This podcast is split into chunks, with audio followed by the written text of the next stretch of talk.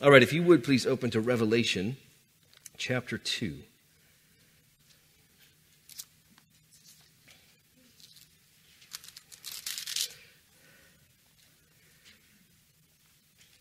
We're going to consider the, the letter from Jesus to the church in Pergamum, verses 12 through 17.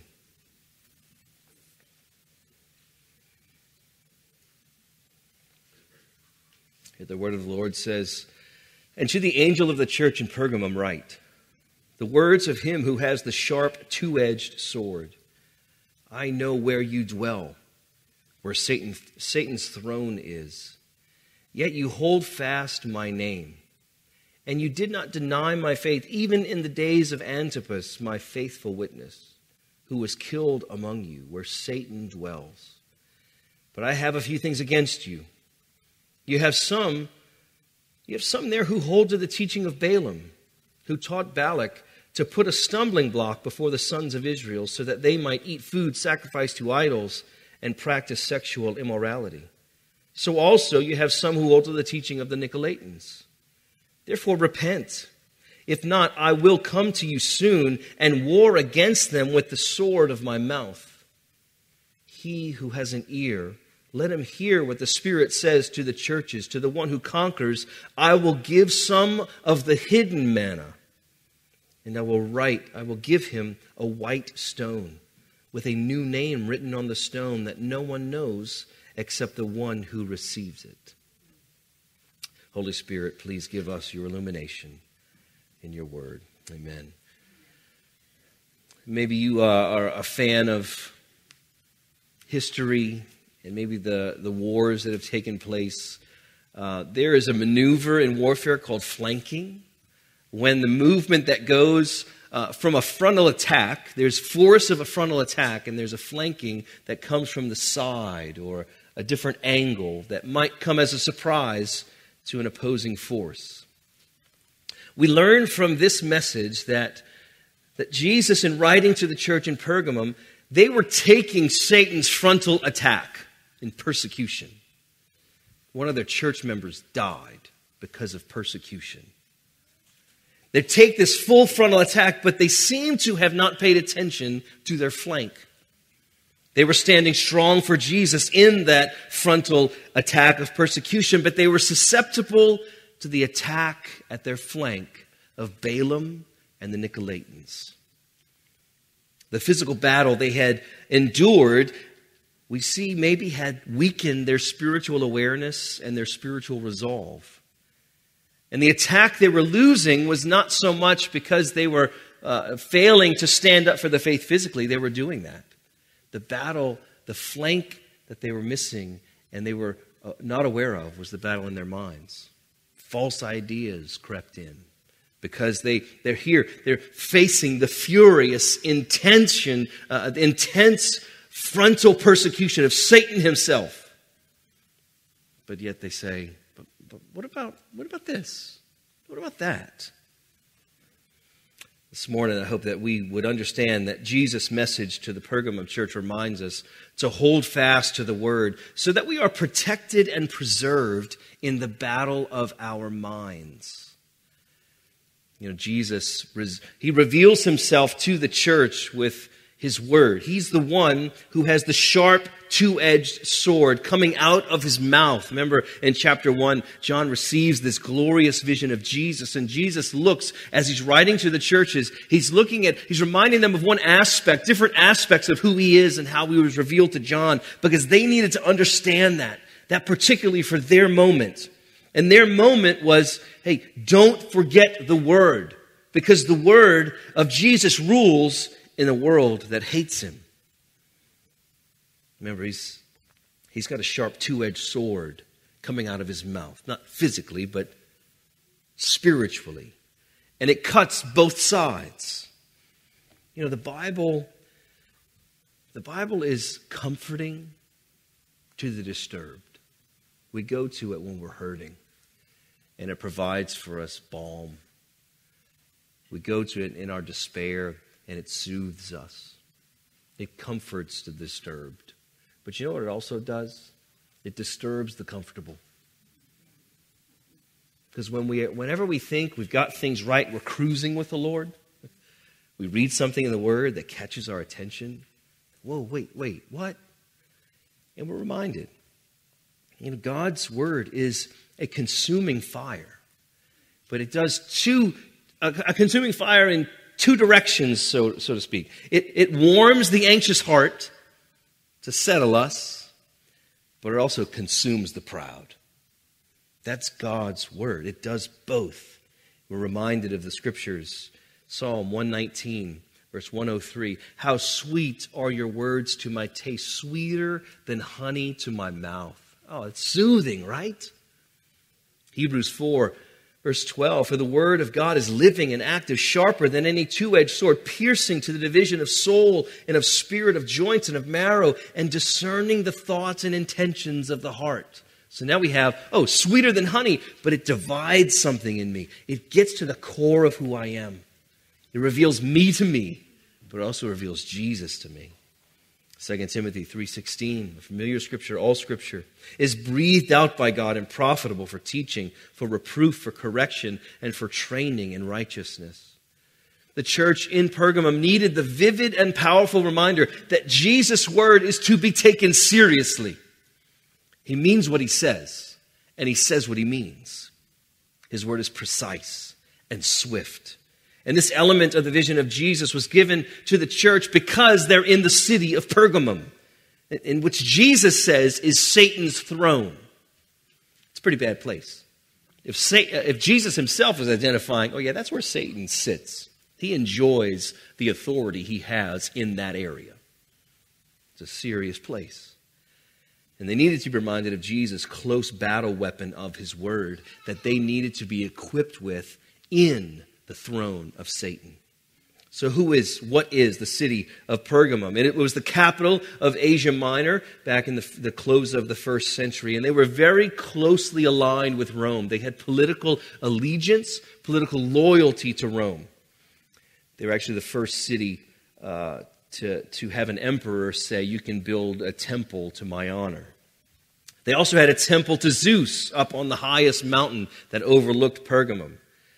And he was said to be the Savior on that highest mountain that overlooked the city. They had another temple dedicated to Asclepios, who's the god of medicine in Greek mythology, symbolized by a serpent on a pole. Now, we see that still in ambulances today. But they hijacked it, even the Greeks hijacked it from Moses. Remember in Exodus, or Numbers rather? When. Uh, people of God are complaining and they are just miserable. And God says, All right, I need to bring some judgment. He brought a swift word to them, and fiery serpents come and they're biting people. And then, then you see that God tells Moses, Take a, a bronze serpent, hang it on a pole, and put it high above everybody so they can see it and be healed. Now, that is so confusing to me. Why are we going to look at a snake, God? What, what, what's that for? Because Jesus then in John 3 says, As the serpent was lifted on the pole, so people will look to me and they'll be healed. Wait, this serpent's like supposed to be Satan. What's going on here? I think what we see is that God was introducing the fact that you had to look to the curse to be free from the curse. That's what we do with Jesus.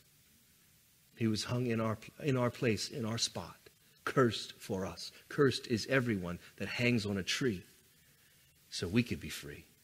We look to the curse to be saved from the curse. They also had a library in Pergamum, and this is significant over 200,000 books. That's serious in the first century. That's a serious library. So, look, they, they prided themselves in the areas of politics, religion, and medicine. They were the foremost, and their knowledge in these areas evidence their allegiance to the politics, religion, and medicine.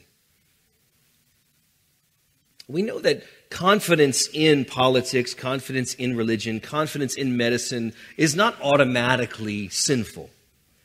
The difference for the citizens of Pergamon was that they were unrivaled in their allegiance to these three. There was a cultural expectation for everyone to resemble the same allegiances. I think believers in big cities face this more than, especially in our country, in increasing measure. It's been going on in Europe for a while. But there is a cultural expectation in the big cities in our country that you have to agree and, and think about things the same way, or else there's no room for you. And there's a, a been a big push in the past 10 years um, equipping pastors to go back into big cities to plant churches because and, and to recognize how hard it is to do that now these days. When the cultural uh, force behind the cultural allegiances are hard to speak out against. So it made it difficult for the believers in pergamum whose allegiance was to jesus alone. The frontal assault from satan came in the area of politics. And, and when we think of politics we have to think about this how we want security in life that's what politics generally provides for us. Satan's frontal assault came in religion, which is how we want God to be. And it came in the area of medicine, which was how we want life to be. We take medicine to improve our quality of life. We say those things. We, we take medicine in order to have the healing to give us the fruitful life, the enjoyment of life that we long for. And we can identify these same expectations in our present culture today political progressivism that values tolerance and has no room for biblical tradition. Tolerance has replaced that. But look, on the other side of the spectrum, my concern is that there's a political conservatism that values rights in ways that squeezes out compassion. And we end up, as I think a lot of times the church perhaps, but conservatism can sound like you have to do more to fix you. And you have a country that's given you the right to do that, so go do it. There's compassion that should come along with that. We see that in the Gospels. Jesus looked on the crowds and he had compassion on them. So it's in both, both spectrums. But what? Religious devotion is supposed to be quiet, private, and compliant. So here's Satan's frontal assault. And there's a, a, frontal assault with medical authority that nullifies faith. Now let's give some understanding with medicine. I am appreciative of medicine. It's not a bad thing, it's a great thing. And it's evidence of God's common grace toward us. You know, the, Jesus says the rain falls on the righteous and the unrighteous. The unrighteous can take some Advil, and the righteous can take some Advil. I'm really thankful for that. But look, it's allegiance to medicine that gets in the, in the, the territory that we need to be careful of. And particularly within the past couple years, we've heard the term the science. It bothers me, as you can tell, I'm mocking it when I say it. Science is a, it's a helpful display of the common grace of God. But listen, our culture is more about scientism, not science. Scientism, which is then, it's a philosophical branch when it's an ism. Because when, when science begins to say, we know why we're here and we know why things are, and we know where your future is going, then all of a sudden you, you, you're another theological perspective on who you think God is. You just don't call him that. You want him out of there. So, what scientism does is it removes the supernatural from all of life, and so it removes God and depends more on natural reasoning and logic. Now, our God's a supernatural God who gives us awareness of who He is in the scientific discoveries that we, we celebrate. It's okay to celebrate those, but when it becomes scientism, it's become a philosophical belief system. See the difference? We can hear that in the news too. Look, the believers in Pergamum endured a frontal assault of persecution that left their mental flank open to false ideas. The pressures of living every day bombarded with false allegiances had a wearing down effect on their soul that brought in compromise to the church. See, Satan's throne is the place that decries and spouts lie after lie after lie. We don't have to have Satan physically on a throne, right? He's in our heads. We hear him. We hear his lies. We hear him tell us how miserable we are and God will never come through. Think you're standing up for him. Is he going to be there for you? That's the church in Pergamum. what they're dealing with. And then Jesus comes with an encouragement. Here's what the church is doing well they are holding to Jesus' name in the midst of this persecution. The church was still known for Jesus. That was a great thing. They had light shining in a dark place that was known for Jesus, and they held fast with a, a supernatural strength in the face of cruel and criminal opposition.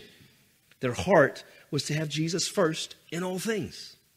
And they're known for it. So they're holding fast to Jesus' name. They're also, hold, they're also holding to Jesus' faith. When Jesus commends them for not denying, he says, My faith. He's talking about the gospel message. Salvation is by faith in Christ's perfect sacrificial death and glorious resurrection. I'm so glad we, we sang about that this morning. It, it provides for us this, this thing that we're doing in life is not, well, this preaching is, of course, eternal. So I don't want to, off script, so that's when things go off rails too. What am I trying to say? Resurrection reminds us that this is not our home, that we're going to be with Him. And so, all the attempts for us to, to root ourselves to things in temporal feelings and, and life, they're going to fade. We have to be looking at Jesus and what he's provided for us. So the gospel is about his death, his resurrection, that now he gives to us by faith, not by our desire to gain acceptance with any righteous works that we think we have, because our works are never righteous in, our, in and of themselves. We need a righteousness that comes from outside of us, not some that's derived and located and discovered from inside. So look, this church, they held the faith. They held to Jesus' name and they held to Jesus' faith, even when they saw one of their own killed. We don't know the background on Antipas. All we know is that he was, listen, Jesus' faithful witness. Wow. See, sometimes that matters more than a name, doesn't it? The word witness there is the word that we get martyr from. When our lives are concluded on this temporal planet, may all of us, as believers in Christ, have the legacy, just like Antipas faithful witness. Faithful witness. He was killed among them, we're told. They may have seen it with their own eyes.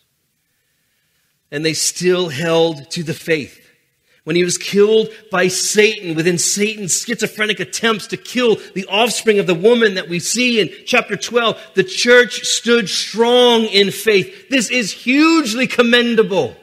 And Jesus says, Well done. But then he gives an exhortation. He says, I have a few things against you. While the, while the believers did a great job of standing strong in the midst of persecution, Jesus is letting them know of some serious weaknesses.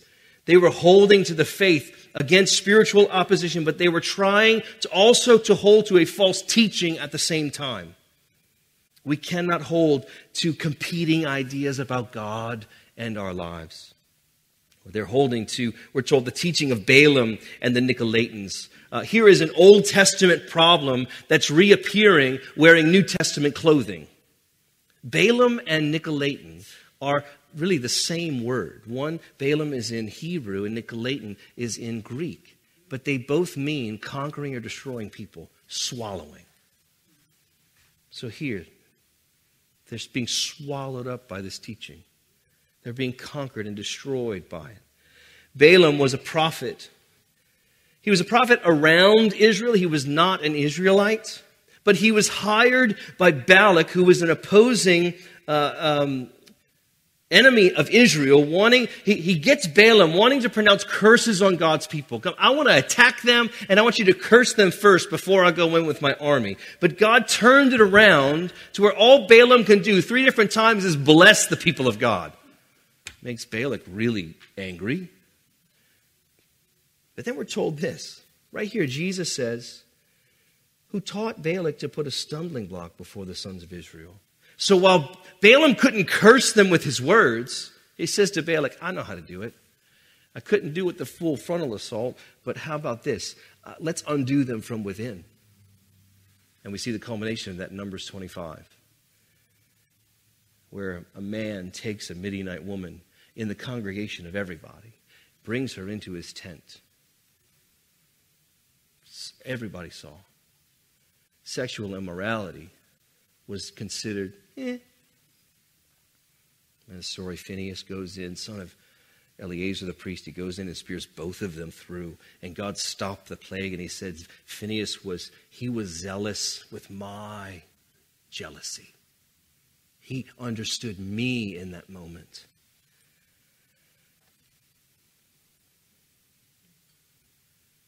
When Balaam couldn't pronounce a curse on Israel, he gave Balak the secret to God's people go after their flank with promiscuity. Food sacrificed to idols and sexual immorality. When Satan can't destroy with persecution, he will sabotage with promiscuity. These two stumbling blocks, food and sex, have been Satan's tactics against God's people for centuries. And sadly, he's got so much room and victory in those, what he thinks is victory. Satan goes after God's people with the lures of cultural idolatry and sexual immorality, and he brings it through teachings in the mind. False teaching was probably cloaked in gospel language. Getting close to cultural idols was not the same as being fully immersed in them. Paul deals with this when he writes to the Corinthians in 1 Corinthians, because uh, the temples there were, you didn't go to a temple like we go to church. It was more, I mean, it was more, uh, you had, temples had clientele. And the clientele came to, to have to enjoy food that was offered to the God because there was a, a connection they were having through the meal, through the food and the celebration of everybody around them. But there were also temple prostitutes all around. So you had these dual ways of worshiping. So we know what it's like to enjoy food around here, which is really great. It is a worshipful experience, right? You eat something, it's like, wow.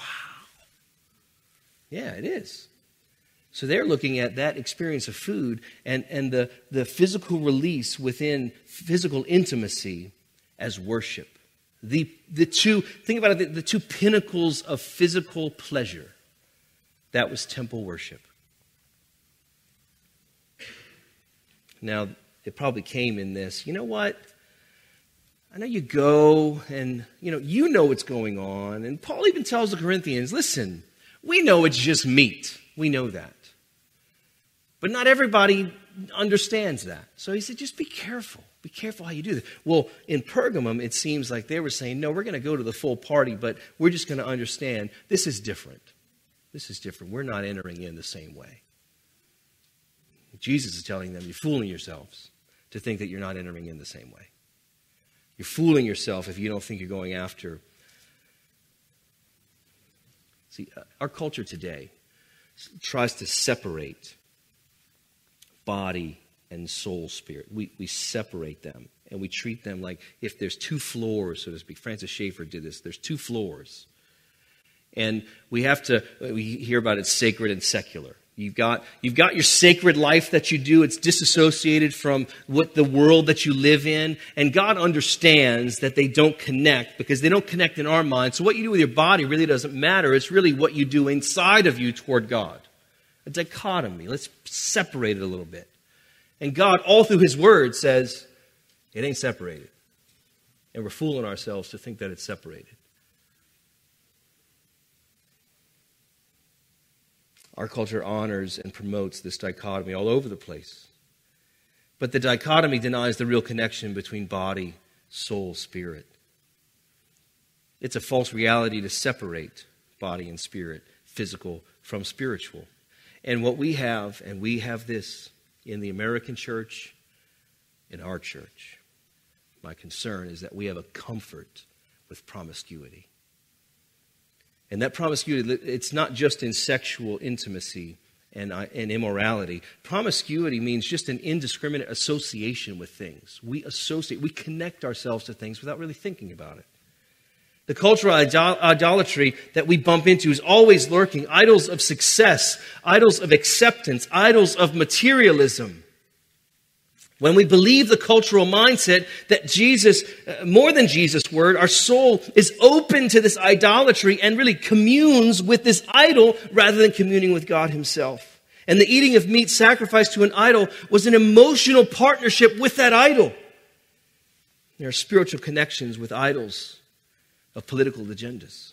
There are spiritual connections with idols of lifestyles. There are, political, there are spiritual connections with idols of religious movements. We're connected. And the cultural dichotomy is seen most evidently in the pervasive sexual immorality that is treated so casually. Sex is everywhere. We're told that sex sells.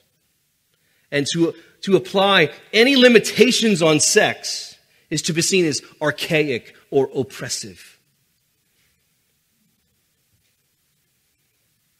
As believers indwelt by the Spirit of God, we cannot think that this doesn't have a soul deep impact on us.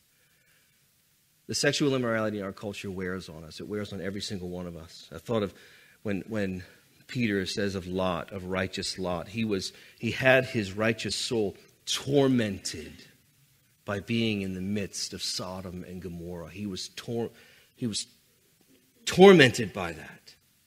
That happens to us. It happens to us when we treat physical intimacy lightly, when we treat it selfishly. And we have to see Jesus' eyes of fire when we think that if we just view something on a screen, it doesn't have any effect on anybody else. It's a lie that too many people believe that if I look at pornography, it doesn't have any effect on anybody else. It absolutely does.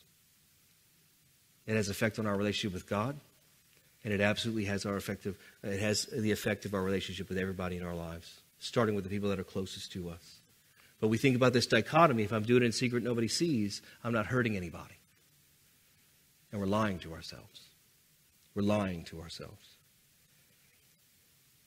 We give in to cultural mindsets of allegiance when we're not vigilant, we're not watchful on our own souls. When Jesus' word is not held high and held fast as the authority, cultural mindsets will begin to make sense. What's wrong with tolerance? We should be tolerant. We should, but our culture is not giving the proper definition of tolerance.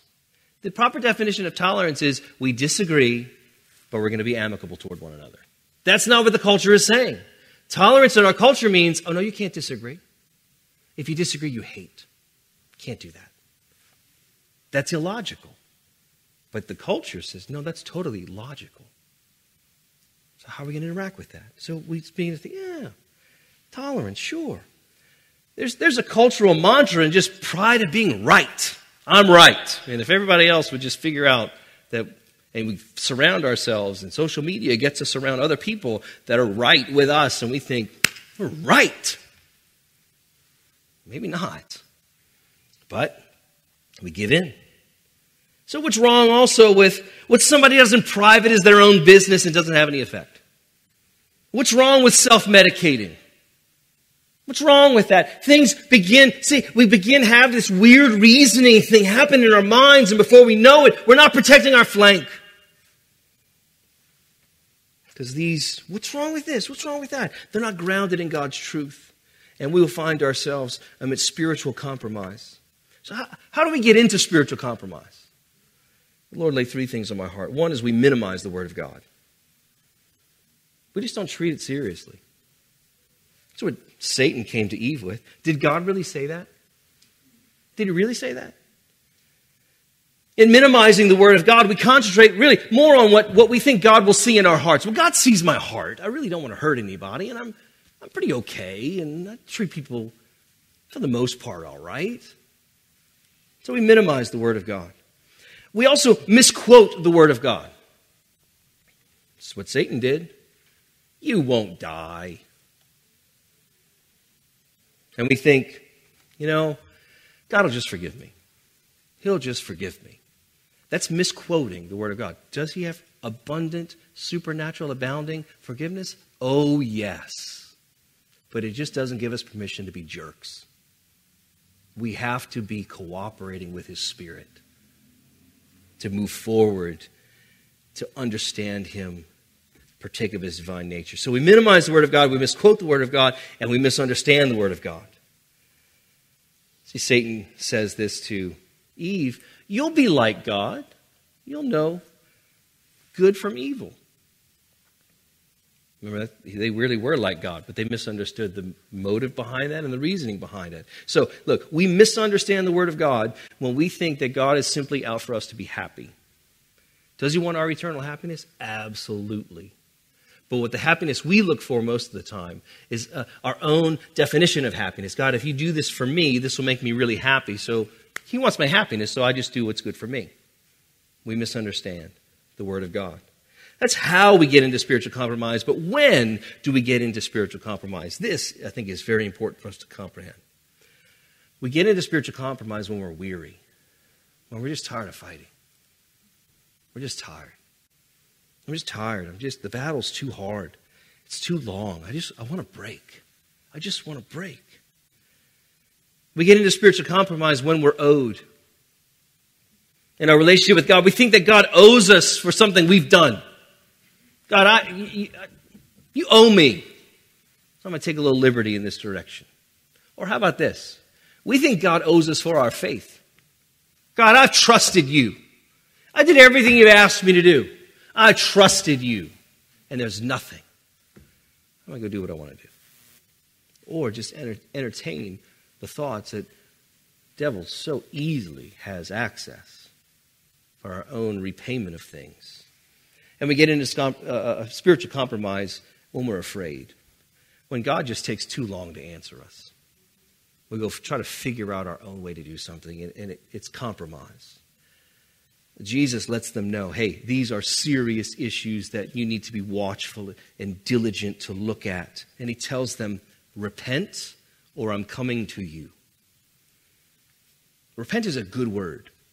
It's a good word for believers, and it's a good word for unbelievers. It's the first word of the gospel. It's the first thing that Jesus says, the first thing that John the Baptist said. It's a word of hope. It's a word of life to those who turn and see Jesus, repent of their sins, and trust Him with everything. Because the consequence of not repenting was Jesus' discipline. Now, Jesus is coming to the church. He's not coming with, uh, you know, his, his judgment comes, his discipline comes first with figuring out who's in the light, who's in the darkness, who is of the kingdom of God's beloved Son, and who's of the kingdom of the, the domain of darkness, Satan himself. That's a judgment, a separating there.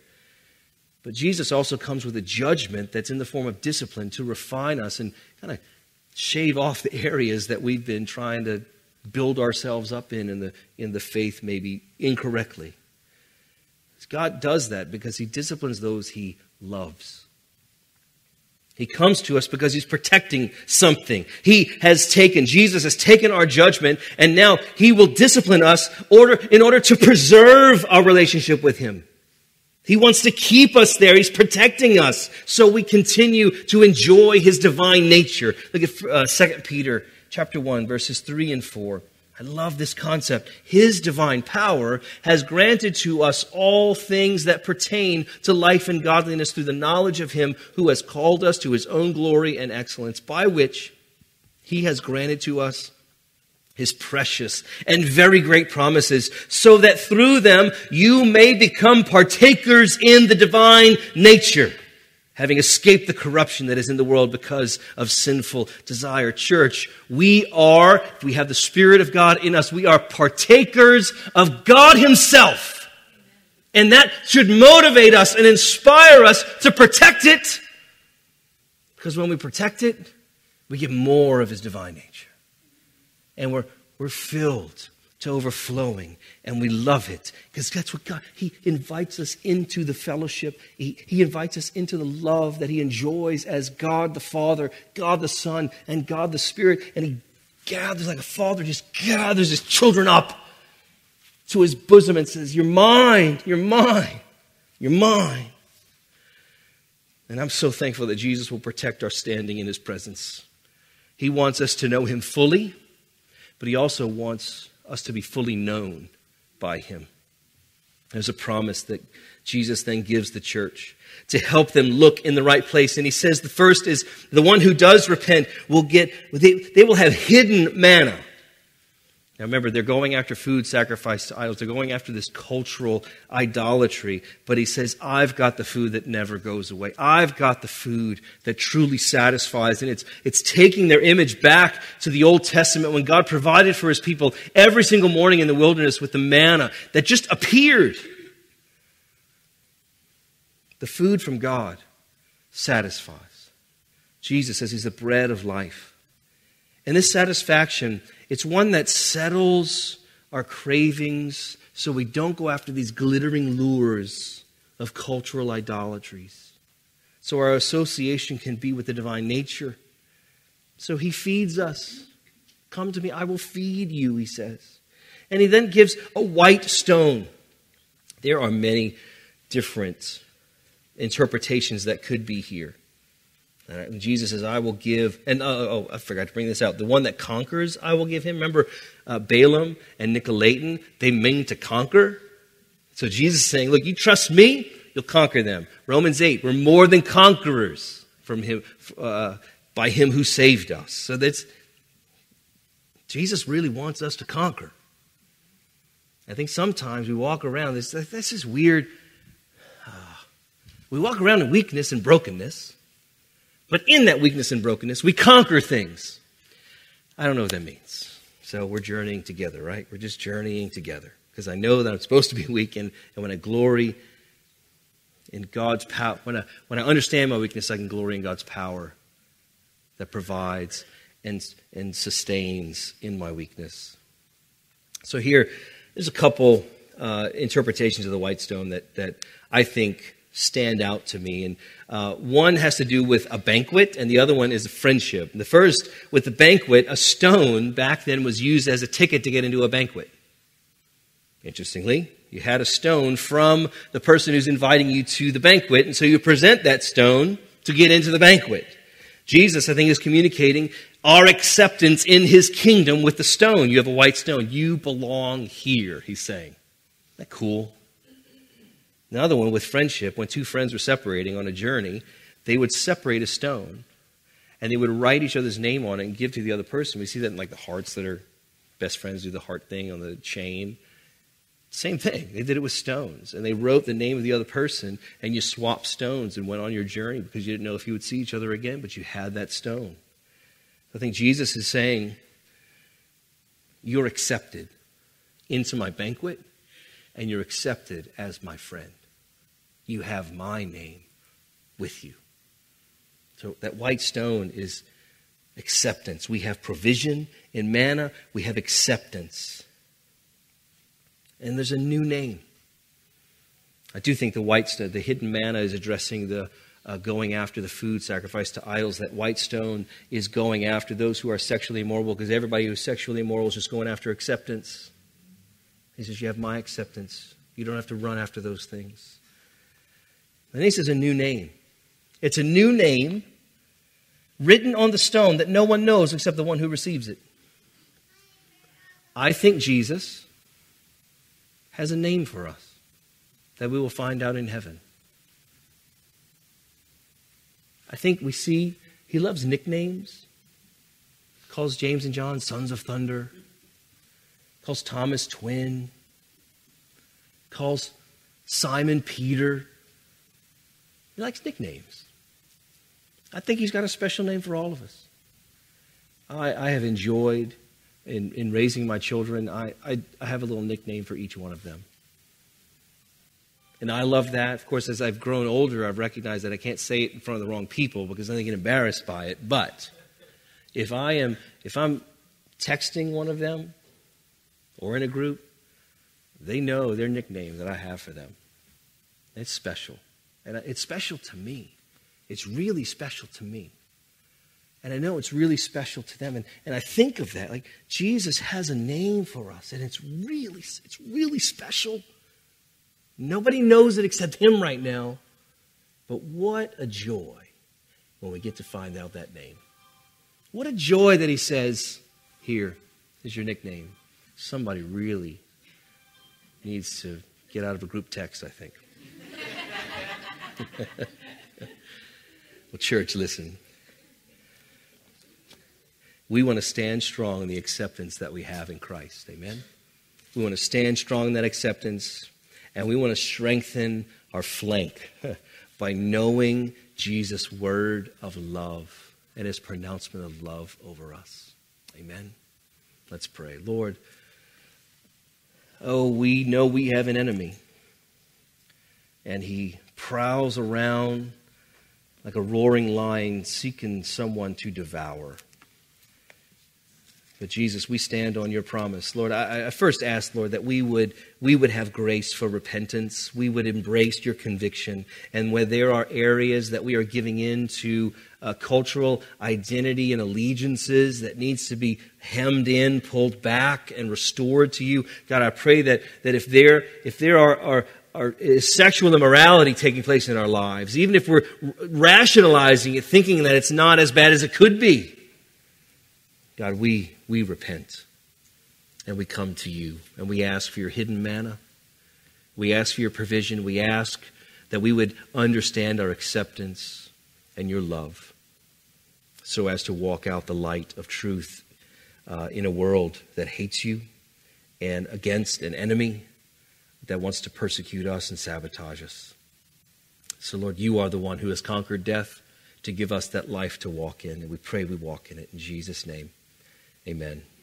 All right, so look, in that resurrection life, we remember Jesus saying, Go, therefore, and make disciples of all nations, baptizing them in the name of the Father, and of the Son, and of the Holy Spirit, teaching them to observe all that I have commanded you, and behold, I'm with you always to the end of the age. Amen. Amen. God bless you.